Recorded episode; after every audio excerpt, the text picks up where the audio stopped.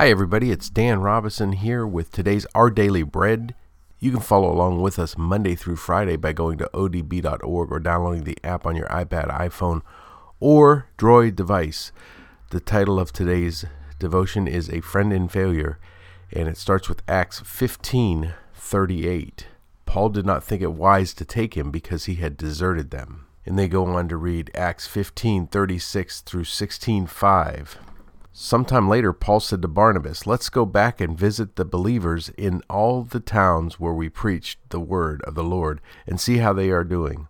Barnabas wanted to take John, also called Mark, with them, but Paul did not think it wise to take him because he had deserted them in Pamphylia and had not continued with them in the work.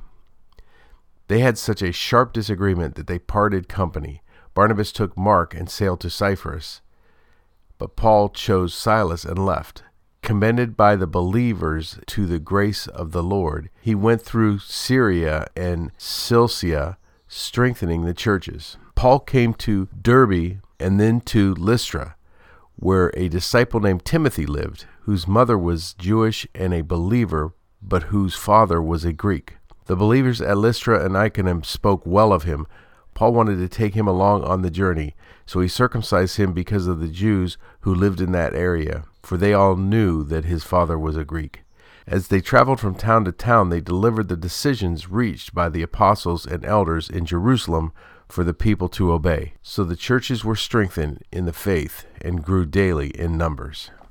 And the devotion for the day is this on November 27, 1939, three treasure hunters, accompanied by film crews, dug through the asphalt outside of the Hollywood Bowl Amphitheater in Southern California. They were looking for the Cahuenga Pass treasure, consisting of gold, diamonds, and pearls, rumored to have been buried there 75 years earlier.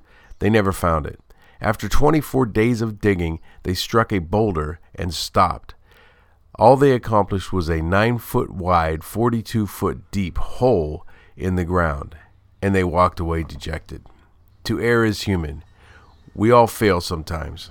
Scripture tells us that Mark walked away from Paul and Barnabas on a missionary trip and had not continued with them in the work. Because of this, Paul did not think it wise to take him on his next trip, Acts 15:38, which resulted in a strong disagreement with Barnabas.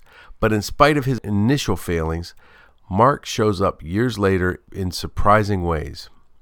When Paul was lonely in prison toward the end of his life, he asked for Mark and called him helpful to me in my ministry, 2 Timothy 4:11.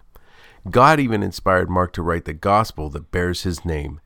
Mark's life shows us that God won't leave us to face our errors and failures alone. We have a friend who is greater than every mistake.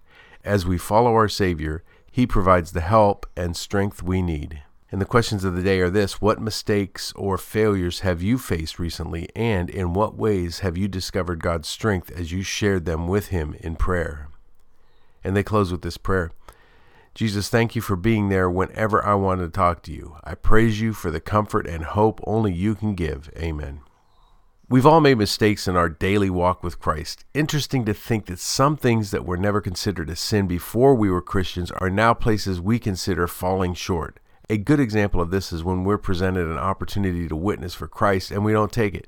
We have to seize every opportunity we get to share the good news and reflect Christ's love in our actions.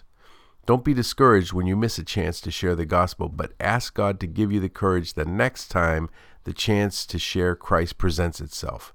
Pray every day that God will open doors so that you can present your faith to others.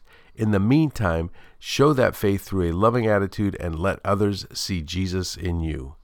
Thank you for listening and be sure to tell all your friends about our podcast. If you haven't done so, be sure to download the Our Daily Bread app, and I look forward to joining you tomorrow going over God's Word together. Until then, this is Daniel Robison saying, May God give you a special blessing today. Join us tomorrow as we discuss the foolish way of new life.